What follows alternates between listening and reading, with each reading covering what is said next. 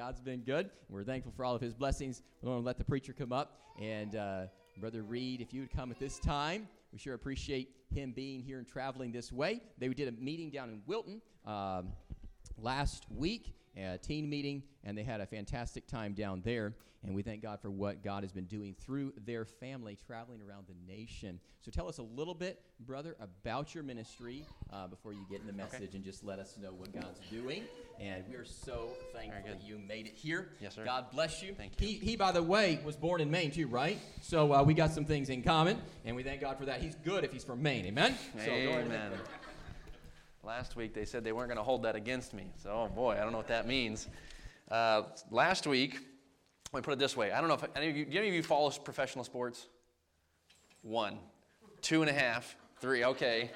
So when I growing up in Maine, I grew up in a household that just loved sports, and so being in Maine, which is New England, like it or not, it, I come by it honestly. We found ourselves rooting for all things Boston. So that's the Boston Red Sox, Boston Celtics, New England Patriots. Even I don't even know if that's can you be a Christian root for the Patriots? I don't even know that's possible, but I, I do and Boston Bruins. And so now I'm in New York. And yesterday we went over to the Hicks Orchard, and Gilbert was wearing uh, a Boston, had the wind pants with the Boston logo, and a jacket with the Boston logo, and a hat with the Boston logo. My wife said, Is this okay? So we're behind enemy lines, but we're going to try it. So I, I do understand where I'm at, and I, I understand I need to be careful with those things. In fact, last week I, I mentioned to some of teenagers that I was a New England fan, and immediately I think I just turned off half the crowd. So I be careful with those things. Okay, uh, take your Bible, go to Acts chapter 9, and then while you're turning, I'm just going to try to give a little bit of a maybe a bio, just explain to you here a, a little bit about us. The picture was up on the on the um, uh, the screen earlier, and we do have uh, prayer cards. These cards are, are right after we started, so these are about three years old um, maybe just a little less than three years. Gilbert here is only about a month old in this picture, and um, we, we're still trying to figure some things out. When we printed our business or our prayer cards, we printed like 2,000 of them, and we've gone through about 300. So we've learned that probably need to not do so many uh, next time, but we'll be printing off new ones here in a little while. So my wife and I, uh, I was born in, in Maine. Uh, my dad had been in ministry for a number of years. In fact, he pastored for about three years. He pastored a church uh, in Smyrna, New York, which is just a few hours south of here. And, and so there were some early years uh, uh in ministry experienced there. And then he moved back to Maine and was a part of several different churches there in the, in the state. And so I, I grew up with somewhat of a ministry mindset. And yet I was telling a Pastor yesterday, in, in my uh, growing up years, the, the Christ life, uh, the spirit filled life. In other words, the fact that the scripture teaches that Christ abides in you and you abide in him. And John 15 explains that if you're abiding in Christ, oh, the power that is possible. And if you're not abiding in Christ, you can do nothing. That theology uh, was not in our paradigm. And so growing up, our, our mentality of Christianity was really just, well, try harder. Just do a little bit more for Jesus. And boy, that sounds good, but it doesn't work. And so we lived a very much a discouraging Christian life. And when my, one of my older sisters, I'm one of eight kids, one of my older sisters went off to Bible college, and God began to radically change her life.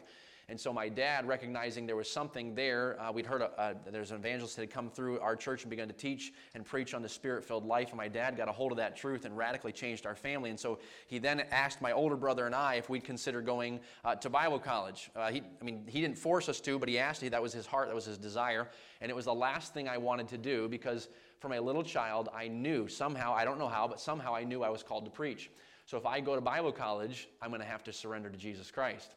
And uh, so I fought that and I resisted that, but uh, in a decision of to honor my dad, I chose to go to Bible college, and I went there kicking and screaming in a sense. And uh, God, in His gracious mercy, they, they started the school year with many Bible colleges will do this. They started the school year with a revival meeting. And I think it was about the third night in. God just brought the hammer down through the word. The, the preacher knew nothing about my story, knew nothing about where I was at, but God did.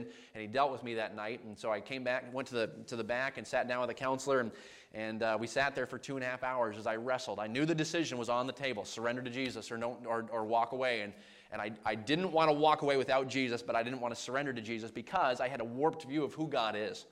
And I thought if, if you surrender to Jesus, doesn't He make your life miserable? Doesn't He send you to Africa and make you beat snakes and boil water and sift your flour and live in a miserable condition? Doesn't He do that? Because I just, I, I had a warped view of who God is, I did not really believe that He unconditionally cared for me as much as I cared for me. In fact, He does more, but I didn't realize that. And so finally, I came to a place of surrender, and through that process, oh, I have come to discover He is far better than I ever thought. God can make my life miserable whether I surrender to Him or not. And so, but in, but in surrendering, boy, He's given me great blessings. And I'm telling you, I would not trade what we are doing for anything. I'm not doing this just because I feel like I have to.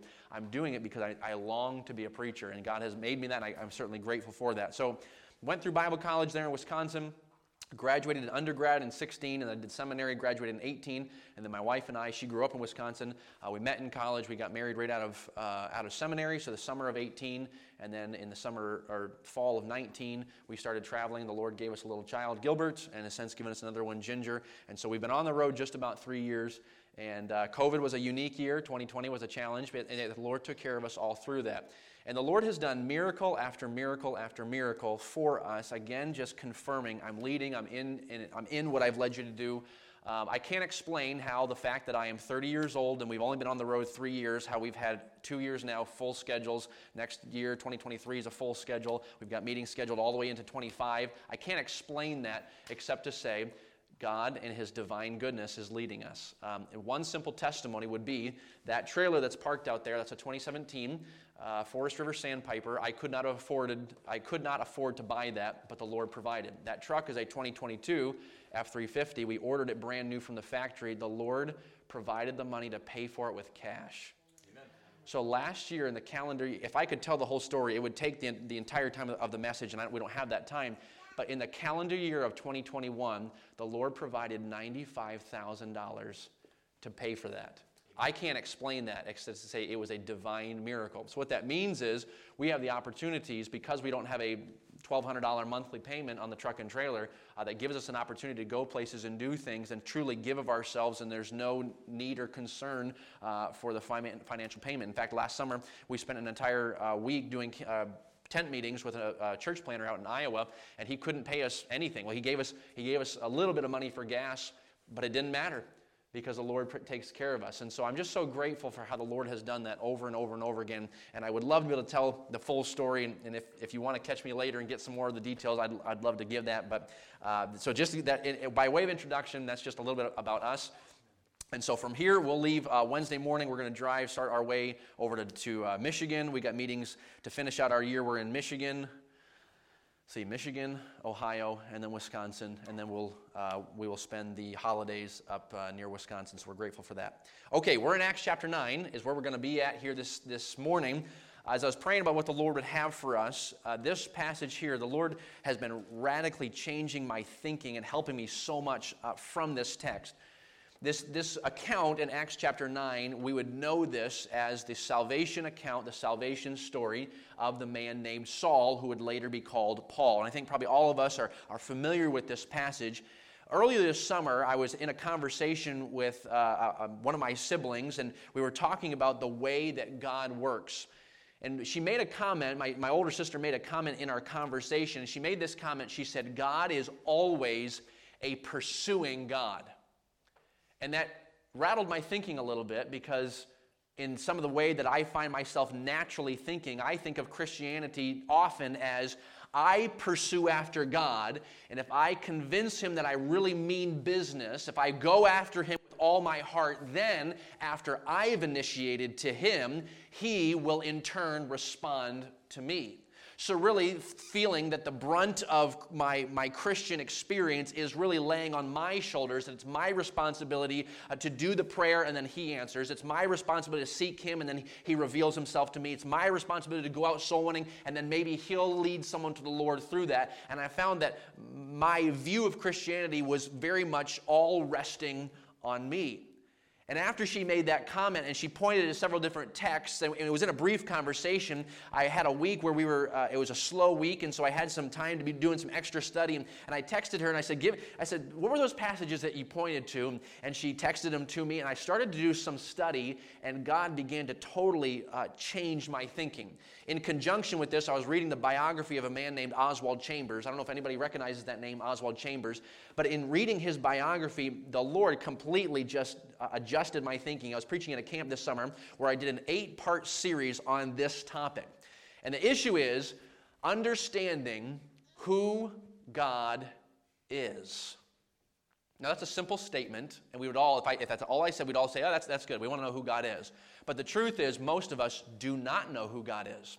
We find ourselves focusing on what God does and what I am required to do, but we miss the fact, we miss who God is. In other words, the scripture in Luke chapter 19, verse 10 says, For the Son of Man, if you know the passage, say it with me. For the Son of Man is come to and to seek and to save that which was lost. When we look at that passage, we say, hey, look at that. That's what God does. He seeks after people and He saves people. Boy, we're so grateful He seeks people and He saves people. But, church family, did you know that's not just what God does? It's who He is. In other words, it's not like, well, he seeks some people and he saves some people. No, his very core, his very nature is a pursuing God. And who his very nature is, what he is made to do, is saving. Oh, so people can definitely reject him. But from Jesus' person, he is a seeking God and he is a saving God. You say, why is that important? Well, I want to tell a story. Uh, the, the, the, article, the um, biography I was reading of Oswald Chambers, if you, if you don't know anything about him, he was uh, born in the late 1800s and had a ministry in England uh, in the early 1900s. He was a Scotsman, but uh, his father had moved to London when he was just a boy, and so much of his growing up years was in London. Uh, when Oswald Chambers was 27, he, was, he had believed all through his college years that he was supposed to be an artist, and in fact, that's what he was training to be. He went to art school and things such as that. At 27, God began to deal with him and call him to preach, and at 27, he surrendered his life to Jesus Christ. Oswald Chambers would die at age 43. So he only had 16 years of effectiveness, and yet he is one of the greatest uh, writ, uh, authors uh, of, of books today. His book, My Utmost for His Highest, is the number one best selling devotional of all time. And so Oswald Chambers, a great man of God. In fact, he uh, started traveling around the country, traveled to America, traveled to Japan, was doing preaching, a well sought after uh, preacher. He had a Bible college in London. But when World War I broke out, uh, Oswald uh, yielded himself, surrendered, uh, volunteered with the YMCA, and the YMCA sent him to Cairo, Egypt. And he would spend um, the majority of World War I in Cairo, and, and he would uh, minister to the soldiers. And he had an incredible walk with God. It would be, in fact, in Cairo uh, where he would die. I believe it was a ruptured appendix, and they didn't catch it fast enough, and he died at, 40, at age 43. But in that journey, he, he did a lot of writing and preaching. And, and the, his biographer tells a story of while he was in Egypt, his wife had come to join him. And, and there was a good coworker, a, a friend of theirs, a dear friend of theirs, that was dying and was uh, in the hospital. And so Oswald and his wife, uh, her nickname was Biddy. And, and so the two of them went to the hospital to visit this woman. Again, she was a dear friend of theirs, someone that they loved and cared for. They went and visited her in the hospital, and while they were in the hospital, it, it didn't seem good, and, and they prayed for her, and, and they came home, and, and while they're at home, Biddy, as she's there at the, at the kitchen sink, and she just quietly makes the comment, she says, I, I wonder what God will do. To which Oswald responded, I don't care who God is, I don't care what God does, I care who God is. And the biographer made this statement. It said, at first glance, it would seem that that statement, I don't care what God does, it would seem that that statement was very callous, cold, and unfeeling. And yet, he writes that if you knew Oswald, you would know he cared very much for that woman. But what Oswald understood was sometimes what God does is confusing, but who God is is never confusing. That statement really helped me because I began to realize I have focused a lot on what God does, but I've missed the very person, Jesus Christ. I've missed who He is. And so, what I want to do here in Acts chapter 9 is to look at through this passage and discover. Let's not look at this passage and just see what God does, though we're going to see plenty that He does. Let's look at this passage and try to understand what does the conversion of Saul tell us about who God is.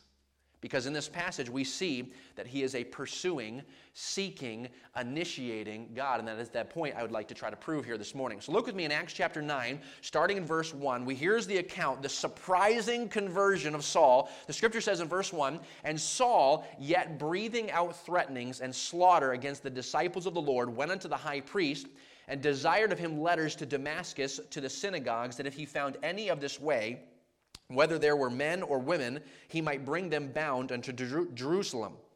And as he journeyed, he came near Damascus, and suddenly there shined round about him a light from heaven.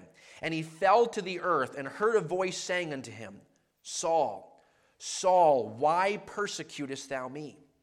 And he said, Who art thou, Lord? And the Lord said, I am Jesus, whom thou persecutest. It is hard for thee to kick against the pricks.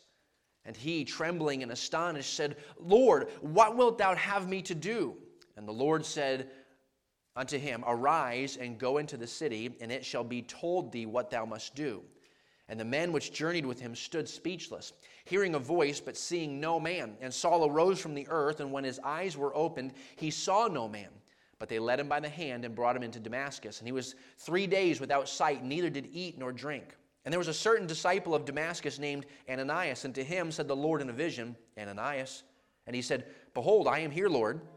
And the Lord said unto him, Arise and go into the street which is called Straight, and inquire of the house of Judas for one called Saul of Tarsus. For behold, he prayeth, and he hath seen in a vision a man named Ananias coming in and putting his hand on him that he might receive his sight.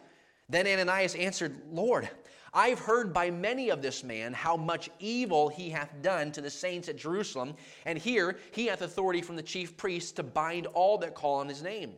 But the Lord said unto him, Go thy way, for he is a chosen vessel unto me to bear my name before the Gentiles and the kings and the children of Israel. For I will show him how great things he must suffer for my name's sake. If you're familiar with this text, we are introduced to the man Saul. Of course, we knew of him previously because of uh, the, the murder of Stephen, but here's the very first time we're going to get a deeper glimpse into the man Saul. And I will tell you, he's not a pretty man. He, or I shouldn't say he's pretty, uh, he's not a friendly fellow. We're introduced to him here, and the scripture is revealing to us that this fella, he's an unregenerate, he's an unsaved man. He wants nothing to do with Jesus Christ. In fact, he believes that Jesus Christ is ruining his life, he's ruining his religion. So, this man, Saul, is determined by whatever means possible to destroy the name Jesus Christ and to persecute all who claim the name Jesus Christ. This man, Saul, has legal authority for persecution. So the text is telling us, and Saul, breathing out threatenings and slaughter against the disciples, he went to the high priest and, and, and, and desired of him letters to Damascus. So basically, what he has here is he has the legal right he has the documentation that he can go down to Damascus and he can take all of the followers of Jesus Christ, anyone that he finds, and we don't know to what level he was persecuting them as far as physical suffering, but at least he's dragging them to jail. And we know because of the previous chapter, uh, he, or in, Acts chapter 7, that he is all about the death of these uh, followers of Jesus Christ. So at this point, Saul wants everything to do with the destruction of Christianity.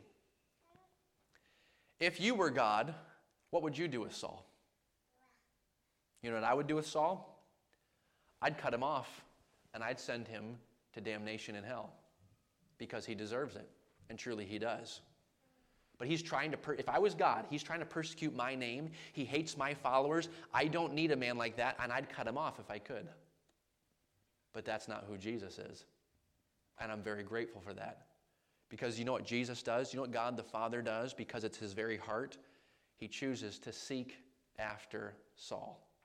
Not cutting his losses. No, he seeks after Saul. And the scripture reveals to us that as Saul is on his way to Damascus, look at verse 3. 3. And as he journeyed, he came near Damascus, and suddenly there shined round about him a light from heaven. And he, being Saul, fell to the earth and heard a voice saying unto him, calling by name, Saul, Saul, why persecutest thou me? Imagine this. Saul is now laying on his back, whether he fell off a camel, off a horse, or, or he was walking and just fell to the ground. We don't know, but Saul is now laying there, looking up into this bright, shining light, so bright and so strange and abnormal that the man is now quivering in fear on the ground, and he hears out of the blinding light, he hears his voice Saul. And the question is, why are you persecuting me? At that point, that question, I'm sure, is stimulating in the brain of Saul. Who is this? And so this is what he cries out. He says, uh, Who art thou, Lord? And the Lord said, I am Jesus. What, that, what, what would that have done to Saul's soul? That's the name he hates. That's the name he detests. And if he could destroy the name Jesus Christ, he would. And yet, Jesus Christ, having the opportunity to destroy the name Saul, doesn't. He calls him in kind compassion. And so, there, Jesus speaks to him and says, I am Jesus, whom thou persecutest. Now, think about that, church family. What does that tell you about the very character of your Jesus Christ? Have you ever experienced someone lying about you? someone hating you, someone spreading rumors about you. Maybe you've never felt experienced physical persecution where a man comes to you and maybe lays one out across your jaw. But maybe you and I have experienced what it's like for someone not to like us. And, and what's your retaliation? What's your feeling towards that person when they treat you, when they mistreat you, and when they're unkind to you? You find yourself maybe getting bitter, uh, maybe getting resentful. Uh, and, and yet, Jesus Christ does not. Instead, he pursues. And he comes to Saul and says, I am Jesus whom you are persecuting. And this is the phrase I find so fascinating. He says to Saul, It's hard for thee, Saul, to kick against the pricks. Now, what does that phrase tell us? It tells us that Jesus has been pursuing Saul for quite some time. He, in his divine goodness, have been seeking after a man who wants nothing to do with him. And he, in his divine goodness, has been sending circumstances, situations to prod and poke, poke and direct Saul back to himself because Jesus is a pursuing God. What are the pricks here? Uh, I'm sure we've all read this phrase, and, and maybe even some of you are aware of this, but when he says the pricks, this is the, the picture, the idea of an ox goad. So this would have been a long, slender stick with a pointed end, and a cowman, a cattleman, a farmer would have used this to give the, the oxen, the bovine there, a, a jab in the back and the flanks and, and trying to tell them this is the direction. So if the, cow, the, the cattleman wants him to go that way, he'd, he'd give him a sharp, hard shove right there and, and indicate to the cow, I'm directing you that way. And you feel that, that pain, that pressure? It's because I'm, I'm pushing you that direction. That's the picture that's here. Is there anybody here who's ever worked with cattle? Anybody ever worked with cattle? Okay, one in the back. Okay, two. Uh, three, all right. Um, I've not done a lot with cattle. My grandfather and my, farm, my father were both dairy farmers, and they have told me plenty of stories. Cattle are some of the dumbest animals I've ever been around. Could, would you all agree? The only animal I've ever seen that's dumber than a cow is a, a, sheep, actually. Sheep are some of the dumbest animals I've ever seen. And in fact, it encourages me when the scripture in Isaiah calls us sheep. Uh, I think we probably ought to apologize to the sheep for that. Uh, but a cow is an incredibly, it's, it's a very, it's an animal of, of, of habit, uh, not really a, an animal of great brains. And so uh, my grandfather has told me before stories when he was a dairy farmer, he would often carry a nail in his pocket because if the cow, if he could not get the cow's attention, uh, he would take that nail out and he'd jam it into the back flank of the cow. And, and maybe some ladies who are a little more sensitive say, oh, that's so cruel. But the cow would just kind of be like, oh, you talking to me? you know, they're, just, they're not they're not very smart animals. In fact, my grandfather told me at one point there was a cow that was heading straight for him, and, and, and they're trying to wave the cow off, and the cow is not listening, not noticing. And my grandfather, all he had in his hand was a two by four, and he literally broke a two by four over the face of the cow, and the cow just kind of stopped and, oh, sorry, missed my turn. You know, they're just dumb animals, and so you have to use a prod to sometimes get their attention. Of course, cattlemen today, oftentimes those prods are electric, but the idea is you, by force, mm, get this point across so that the cow knows, oh, you're trying to get me to go this direction. And this is what Jesus is saying Saul, have you felt it? I have a direction I want you to go, and I know it's for your best. Saul, I am all for you. Though you hate me, I'm all for you, and I have been trying with everything I can to get your attention, and you've been kicking against my pursuit. Now, we don't know what the pricks were, except I think probably it's safe to say Acts chapter 7, as Stephen is in the place of dying, it was the prodding and the pricking of Jesus Christ. Saul is there watching Stephen die, and he's not dying like any normal man.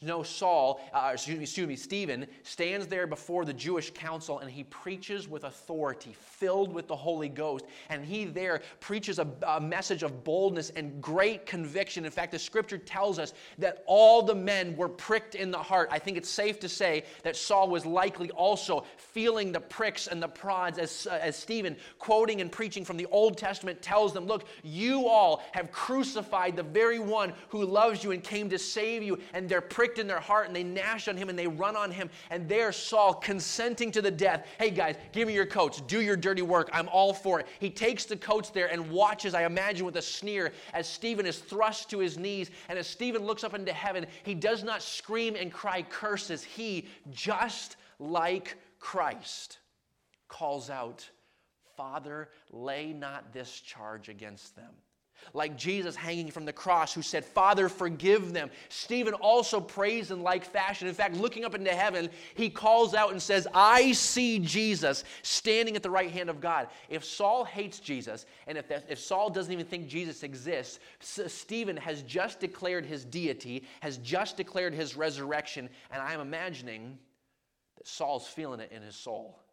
The pricks have continued and they're going harder and harder and he's resisted and he's pushed back and he does not want anything to do with jesus. I'm just telling you church family oftentimes jesus' is pricking and prodding feels like pain. And there's too many people who have left church, and there's too many people uh, who don't understand who God is, and they feel like there's a difficult situation in my life. This doesn't make sense. Uh, why would God, if He's a loving God, allow this into my life? And it's God actually saying, No, it's not. I'm not making difficulties for you for difficulty's sake. I'm trying to pursue you. I'm trying to prod you. And there, Saul is now laying on his back as God is telling you, Saul, I've been pursuing you. I've been pricking you. And there, Saul finally gets the attention. God wants me and we don't know exactly at what point in the chapter he makes the conversion decision, but clearly by the middle part of the, part of the chapter, Saul is now a converted man. I believe probably Saul, by the time he gets up off the ground, he has placed his trust in Jesus Christ. But regardless, he, he lays there before the Lord, says, Lord, what do you want me to do? And God tells him,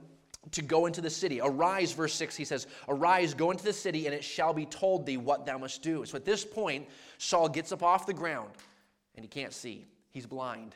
And so men begin, they, they direct him and they lead him by the hand. They take him into the city, and now he enters into Damascus and he sits there for three days without eating and drinking, waiting for something, uh, waiting for someone to come and explain to him. He's a different man. At this point, he believes in Jesus, but he doesn't know what to do. And God will send Ananias. We'll look at that in just a moment. But God will send Ananias to him to show him, look, God's got a vision for you. But at this point, by the time we read, I believe, by the time we read verse 10, Ananias, or excuse me, Saul is a saved man. Now, let me just ask you if you were God, I mentioned this earlier, if you were God, would you have pursued Saul? I wouldn't have.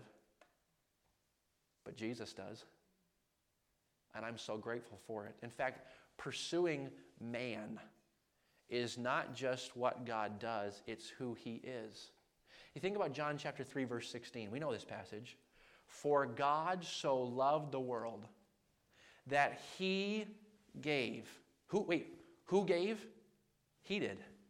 He started the whole process by, he, by God taking the first step, knowing before time and eternity that man was going to rebel against him. He already had made a way. He had already made a, made a, a provision for a sacrifice. When God, uh, so loving the world, he gave his only begotten Son, that whosoever would believe in him should not perish. Romans chapter 5, verse 8 tells us, But God commendeth his love. He showed his love. He demonstrated his love to us in that while we were yet sinners. Who's doing the pursuing? Not the sinners. God showing to man, I'm already loving you. Uh, for the Son of Man is come to seek and to save. It's telling us Jesus is a pursuing God for salvation. You say, well, I'm certainly glad he does it for salvation, but now that I'm saved, isn't it my responsibility? What does First John tell us? We love him. Why? Because he first loved us. Look, all throughout our Christian experience, the only reason we've ever pursued God is because He pursued us. The only reason He's ever answered our prayer uh, is because uh, He has already told us, You come to me and ask of me. You say, Well, Brother Reed, that's, that's Acts chapter 9, and you quoted four verses. Is it anywhere else in Scripture? Yes. What about the Ethiopian eunuch? The Ethiopian eunuch, God is doing a deep work in his heart. He goes to Jerusalem not, exper- not knowing and understanding all that he's seeing, but he's there in his, in his chariot reading the book of Isaiah, poring over it, trying to understand what's going on here. What am I missing? And God gets a hold of Philip atten- Philip's attention and says, I want you to leave here and go to the desert. Why? Because I'm doing a work of pursuit. I'm working on someone. There's someone I'm already going after, and I want Stephen, I want you to join me. And he takes Stephen, or excuse me, he takes uh, Philip and he leads him into the desert. And there he joins him to the chariot. And, and, and Philip is able to lead a man to the Lord. Why? Because Philip's a great evangelist? Because God was already pursuing him. Okay, see, Brother Reed, you just gave us two stories. Are there any more? Mm-hmm. Well, Jonah. If you were Jonah, or excuse me, if you were God, what would you do with Jonah? You know what I would do? I'd say, Jonah, fine, you can run to Tarshish, buddy. Prophets are a dime a dozen. I don't really need you. I'll get another one that's more willing and more useful. But that's not what God does. No, he pursues Jonah. Is it because God had run out of options and Jonah was his only chance? Mm-mm. No, because he wanted Jonah. And he wanted Jonah to know who he was. And so in his pursuit, he sends a storm, doesn't he? And Jonah is thrown overboard. And if Jonah is anything like me, you find yourself thinking, Lord, I don't know about this pursuit stuff. It sure looks like you're trying to kill me. And God is saying, No, I'm pursuing you, my child. And Jonah there, swallowed by the whale, three days in the belly of the whale, and he finally cries out with a, a call of repentance, and the whale spits him up on dry ground and says, Okay, Jonah, I want you to go work in a city that I'm already at work. Luke chapter 15 is, uh, gives us three parables the parable of the lost sheep, the parable of the lost coins, and the parable of the lost boy. And we often uh, hear that text preached about the prodigal son, but did you know all three parables are teaching the exact same truth? Jesus comes and tells them about a shepherd who has a hundred sheep.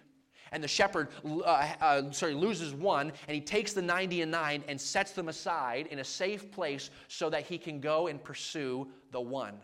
There's a 1% of his flock that's lost. And yet he is willing to set aside 99% so he can go after one. That's not how we function. We would often say, well, doesn't, I mean, if I was God, I'd just cut my losses. Hey, I'll just be content with the 99, but that's not who Jesus is. He says, I'm pursuing the one. I'm going after the one. Why? Because pursuing, seeking, initiating, it's not just what God does, it's who He is. And so he, the, the shepherd seeks after the one until he finally, doing whatever it takes, he finally finds the one and brings him back to the fold. Uh, there's the story of the 10 coins. The woman's got 10 coins and she loses nine. And she doesn't say, hey, this is just the price of doing business. This is just the cost of inflation. No, she pursues after the one, sweeps the house until she finds the one because the principle that God is teaching is I don't get up, give up. I don't let go. I don't cut my losses. Look, church family, too many of us have found ourselves thinking, I'm just too far gone for God, and that's not who He is. You have a wrong view of who Jesus is. Sometimes we have a relative, a friend, a daughter, a son, they're wayward, they're away from God, they're not even saved, and we say, oh man, they're probably so far from God. I'm sure God's just going to cut them off. That's not who He is The parable of the lost boy. The father has two sons, and one has shamed his name. And the father is there on the front doorstep waiting for the day that the boy will crush the hill. And he doesn't sit there on the front porch in his rocking chair saying, Ah, the prodigal's returned. Come on, boy, grovel right here. You, uh, you ask for apology, and maybe we'll think about it in a week. No, that's not what the father does.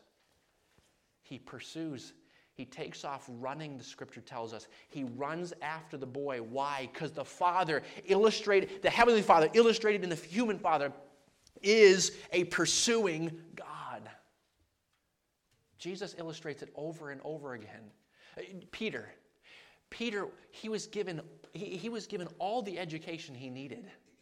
Peter's the one where the Lord Jesus comes and says, Hey, look, you're one of my inner three. You're, you're the closest. Peter, James, and John, you're one of the closest to me. And Peter, I want you to know there's coming a day I'm going to die. Oh, no, no, no. Lord, that's not possible. Oh, yes, it is possible. Uh, Peter, my kingdom's not for now. Oh, but Lord, we're going to set it up. No, no, Peter, I want you to know I'm going to die and I'm going to go back, and three days later I'm going to resurrect and I'm going to go to heaven. He spells it out for Peter. And the day comes when Judas brings the soldiers and Jesus is arrested, and Peter fails the test. Brothers and sisters, if I was Jesus, I wouldn't trust Peter again with my dog, let alone the church. I'd say, Peter, I gave you an open book test. I gave you the book and the test, and I told you ahead of time what was going to be on the test, and you still failed it. Buster, I've given you three and a half years of education, and you can't stick with me. I am not using you anymore. But what does Jesus do with Peter? He pursues him. And he goes to the seashore because he knows Peter's going to get discouraged and Peter's going to go fishing, and I know where I'm going to find him, and I want Peter to know he's not done. And so he goes to the seashore, and Peter sees him. And there, in a, in, in a point, I'm, I'm sure, remorse and agony, Peter jumps out of the boat, and Jesus says, Come and dine. And there he's there at the seashore, and Jesus says, Peter, do you love me? Lord, I don't, you know I love you, but I feel like such a failure. Peter, I want you to go feed my sheep. See, what Jesus was doing, it was not a snarky, sarcastic comment. It was Jesus pursuing after Peter because, Peter, you're in discouragement. You feel like a failure, and I want you to know I don't view you that way. And I want to use you. What does he do for Thomas? You know what I would do for Thomas? I'd say, Thomas, you doubted me. You weren't in the upper room when I was there showing, off, showing myself off to the upper, uh, other disciples. Fine, Thomas. Uh, you missed out, buddy. But that's not what Jesus does. Oh, Thomas isn't here? and Thomas is in unbelief, then I'm going to pursue him so I can prove to him that I'm still good. So he goes to the next time uh, Thomas is with the group, and he comes to Thomas and says, Thomas, I want you to see my arms. I want you to see my side, Thomas. Thomas he wasn't being sarcastic. He wasn't being mean. He wasn't being, uh, gotcha, Thomas, when he said, Thomas, I want you to come feel. What he was saying to Thomas is, I want you to believe me. And Thomas is restored because Jesus pursues him. History tells us that Thomas would be the very first one to take the gospel into Persia, what would be Iran today. Thomas would die a martyr's death after seeing uh, scores of mosques and, and, and, and Hindu temples being burned to the ground because people had come to Jesus Christ. Thomas is the one who is known in history have taken the gospel into the Far East. Why? Because Jesus wouldn't let Thomas go. He pursued him. All 12 of the disciples. You know, none of the disciples came to Jesus and said, Hey, Rabbi, I heard you're traveling and you're a great teacher. Can you pick me?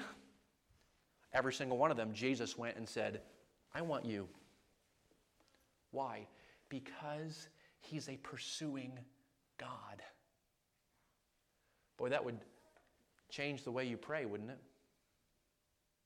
If you believe that God is actually pursuing people in Calvary Baptist Church, that God is actually pursuing people in Granville, New York?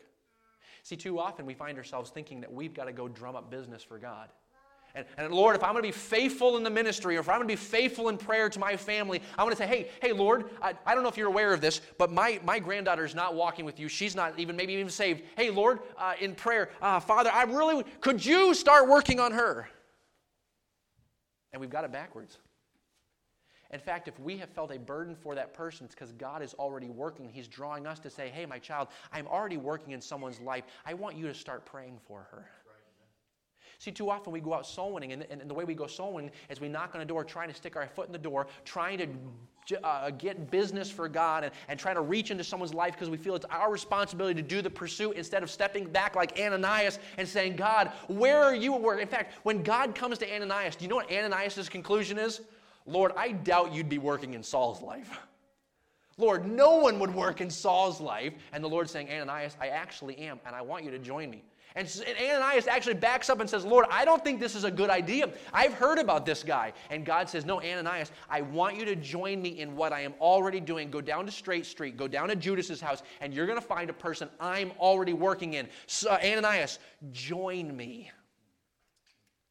Brothers and sisters, I am telling you, when God began to do a work in my heart out of this text and realizing, wait a minute, if He is already at work, if He is a pursuing God, that means my role is to not go and just be just try to be a faithful Christian for God. My role is to find out, God, where are you already at work? And if you can show me where you're already at work, I can be promised that when I enter into His work, it's already going forward, it will go forward, and it will be with power.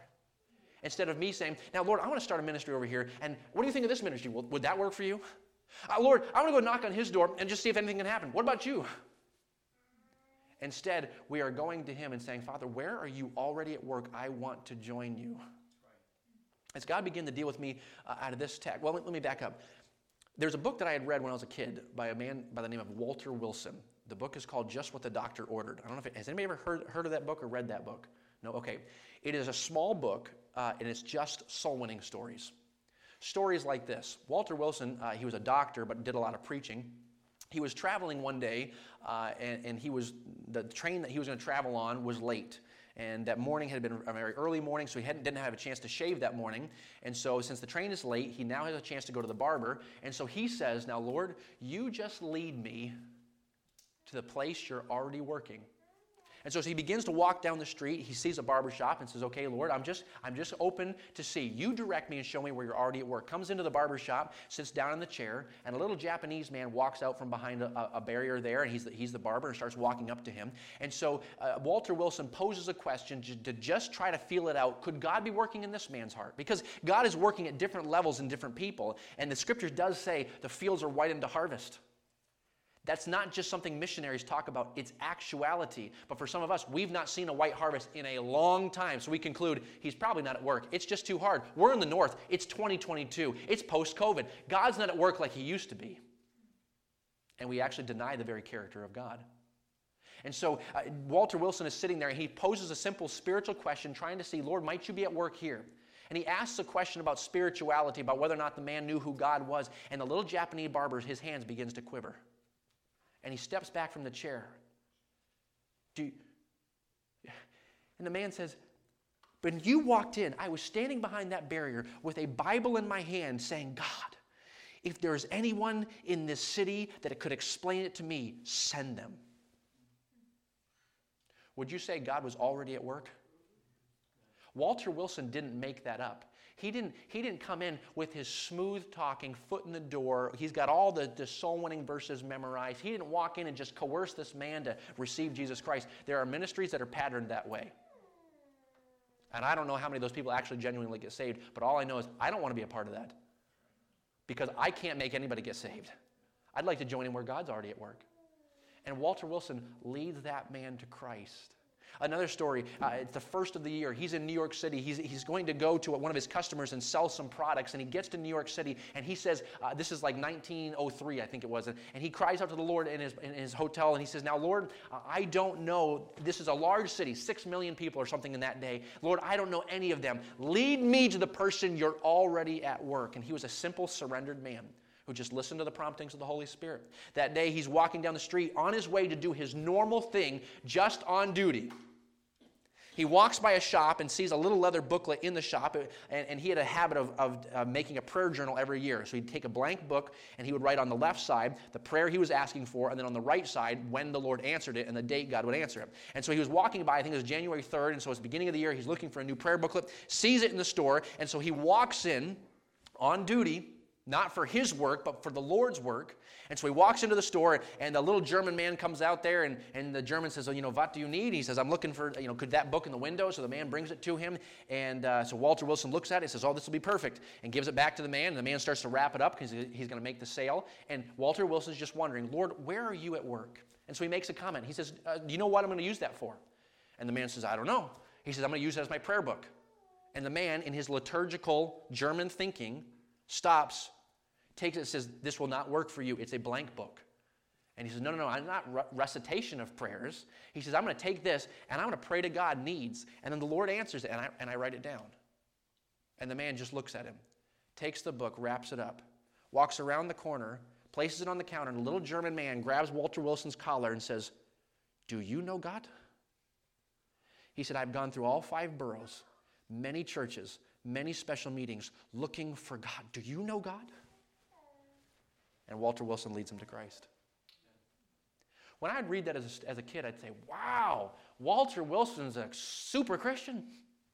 He's got the connection down, doesn't he? Like, man, he can, he's got something special with Jesus that I, I only dream of.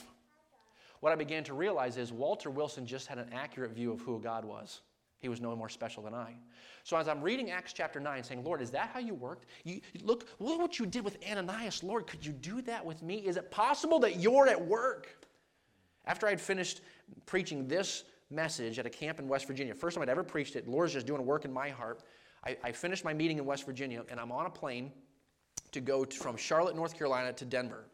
And I'm sitting in, in Charlotte's airport, and there have been delays and backups, and so there's a long line, and, and I'm not going to get on that plane anytime soon. And so I call my dad, and I've got on my earbuds. I'm sitting there in the terminal. Terminal's packed, and I'm sitting there. We're just talking about the camp, talking about spiritual things. I preached on this, preached on that. God been working in my heart about this, and Dad and I are having a great conversation. I'm not out there with tracks saying, here, here, here, here. Nothing wrong with that. I'm just saying, I'm just doing normal life.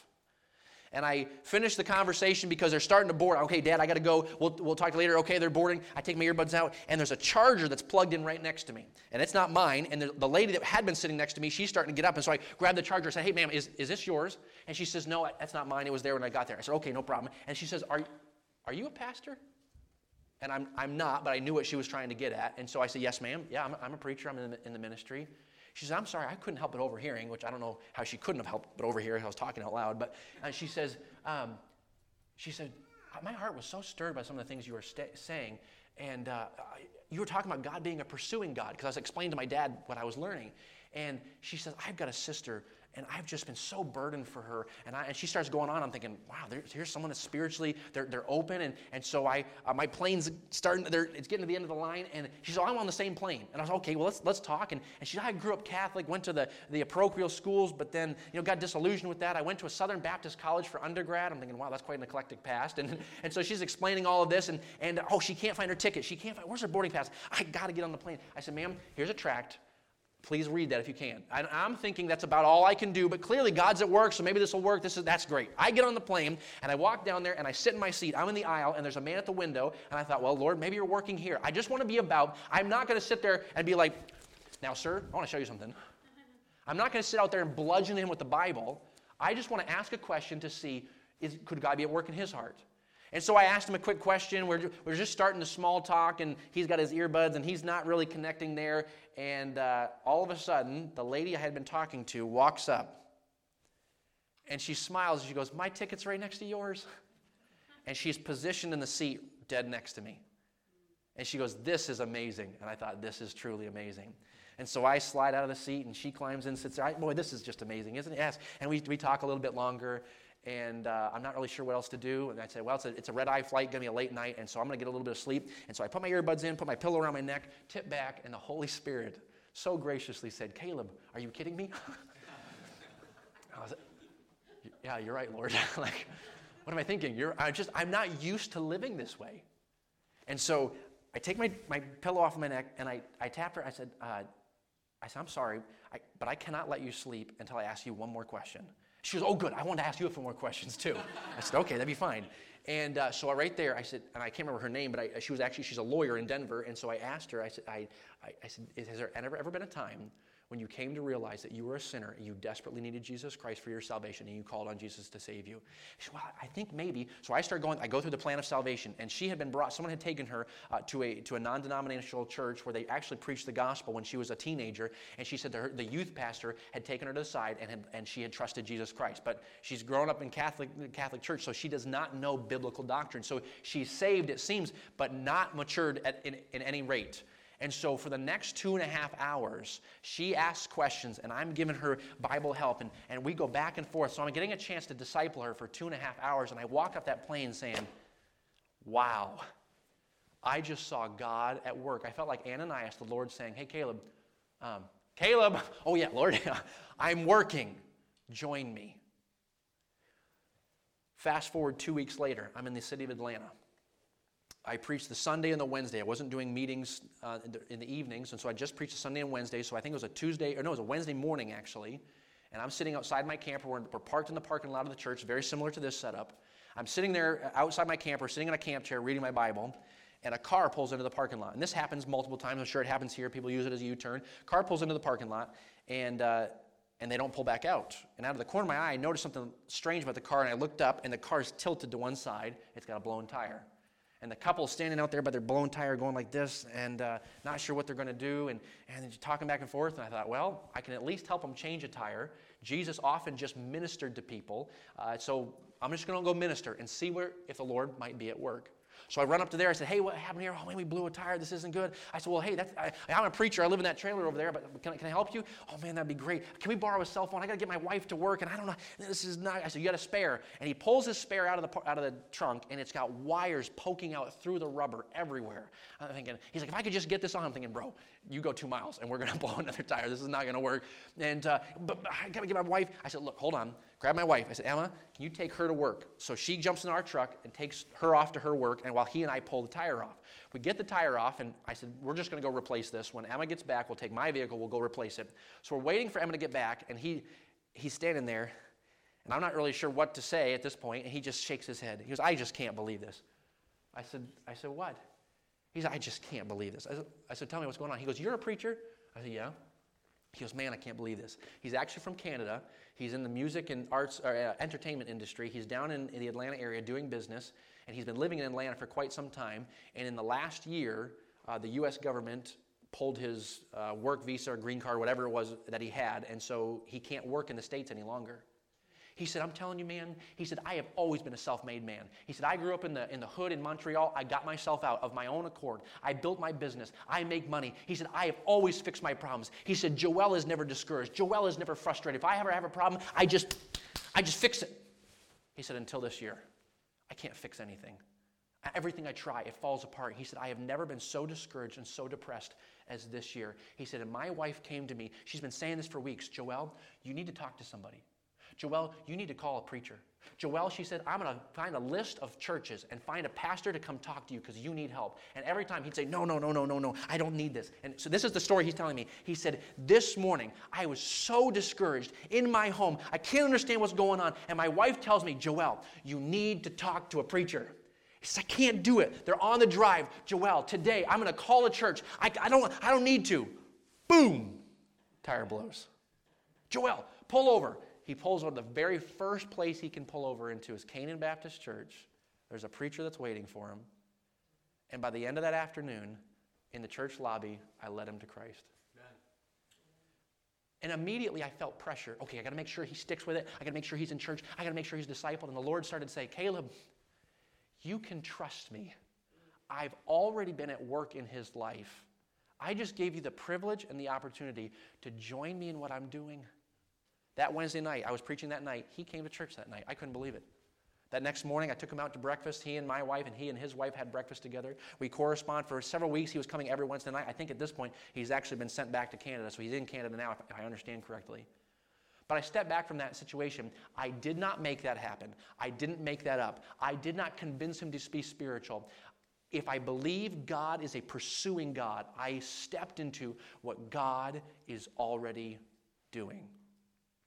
Brothers and sisters, in Granville, New York, I'm not saying this because I've spent any time here. I'm saying this based upon the character of God. There's people in Granville He is working in. Would we open our eyes and simply be volunteers, be servants? Look, brothers and sisters, if you have never given the gospel to anybody, you may feel like I'm the lousiest and worst Christian in the world. Get your eyes back on Jesus and say, Lord, I'm not even a good gospeler. I'm not, I can't even soul win well. Lord, I don't even know how to give the gospel. But Lord, if you would show me where you're at work, I'll take a step of faith. And God, you just do the work. If He is a pursuing God, He's pursuing you and he's pursuing somebody else. And he wants to put you two together. And I'll close with this. I was talking with a young man recently, and, uh, and he made the comment. He said, Oh man, I missed an opportunity. I can't believe it. He's kicking himself like we've all done. Oh no, God prompted me. There was an opportunity, and I missed it. He said, Somebody at work uh, brought up a, a, a, spiritual question, and I completely missed the fact that they're spiritually open. I didn't get a chance to witness to him. Oh man. I said, Are you going to see him at work next week? Oh, y- yeah. I said, You didn't miss an opportunity. God was simply showing you I'm at work over here. Now you can start working. See, God wants to do that. Why? Because He is a pursuing God. One more thing to keep in mind church family is He's a pursuing God. If you find yourself feeling far from God, I've sinned so much, I'm so far from God, I've made too many mistakes, I'm in retirement age, and I've just messed up too much. If He is a pursuing God, then it means if you feel far from God, He is not far from you. It would change the way you pray, it would change the way you confess, and it would change the way you soul win if we believe my Jesus. Pursuing is not just what he does, it's who he is. Can I ask you all to bow your heads with me and close your eyes?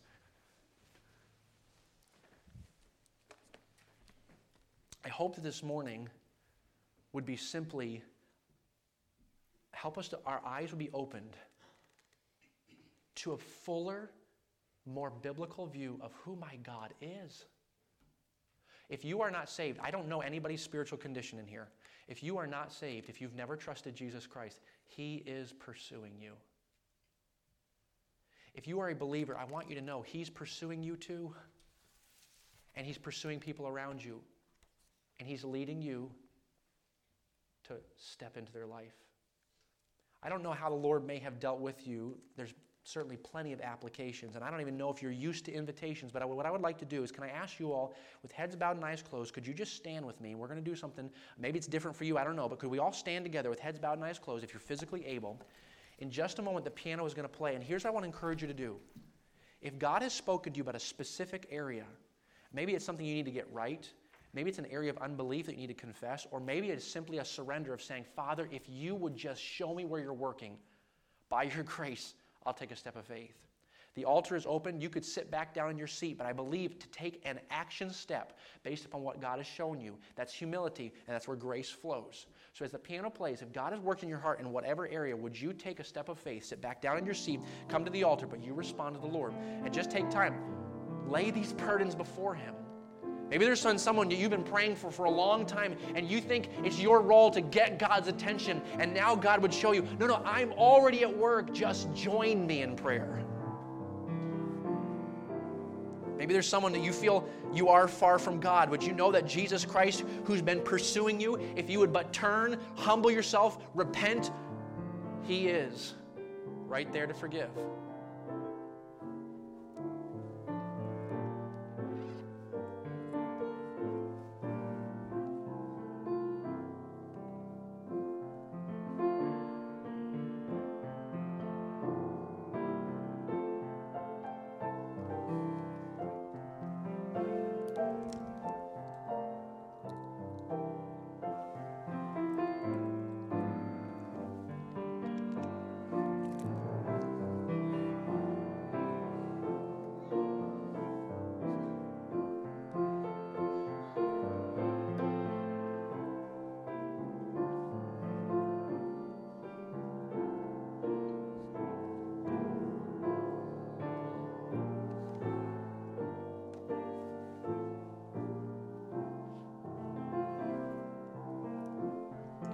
Piano's going to play one more verse.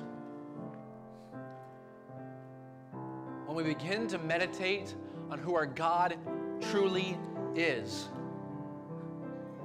oh, He's so much bigger than we realize. He's so much better than we realize. Let's believe not just for what He does, but for who He is.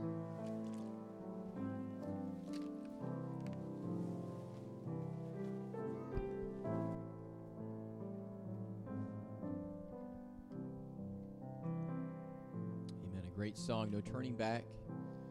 I've decided to follow Jesus. Amen. We're all good this morning. Um, that was a great message. And uh, don't think about the hour. You'd sit there and watch a YouTube video an extra 15 minutes, wouldn't you? Come on, guys. We'd watch an extra movie a little longer. Hey, the movie's 90 minutes or 122 minutes instead of, you know, you just keep watching it, right? And uh, preaching is where God works, and we're so thankful God used that message. What a blessing. Thank you. Uh, we, aren't you thankful for that? Needed that. God is a pursuing God. And, and I tell you, without doubt, I have seen God at work so much in our church in the last two years. And uh, there's no doubt in my mind, Brother Caleb, God's at work. Um, and, and so, so many folks have seen, man, God's at work. God's at work. Drive around the town, even this week. Drove up to a business. Walked with the gentleman. Didn't know him from Adam, but we started talking. God's at work.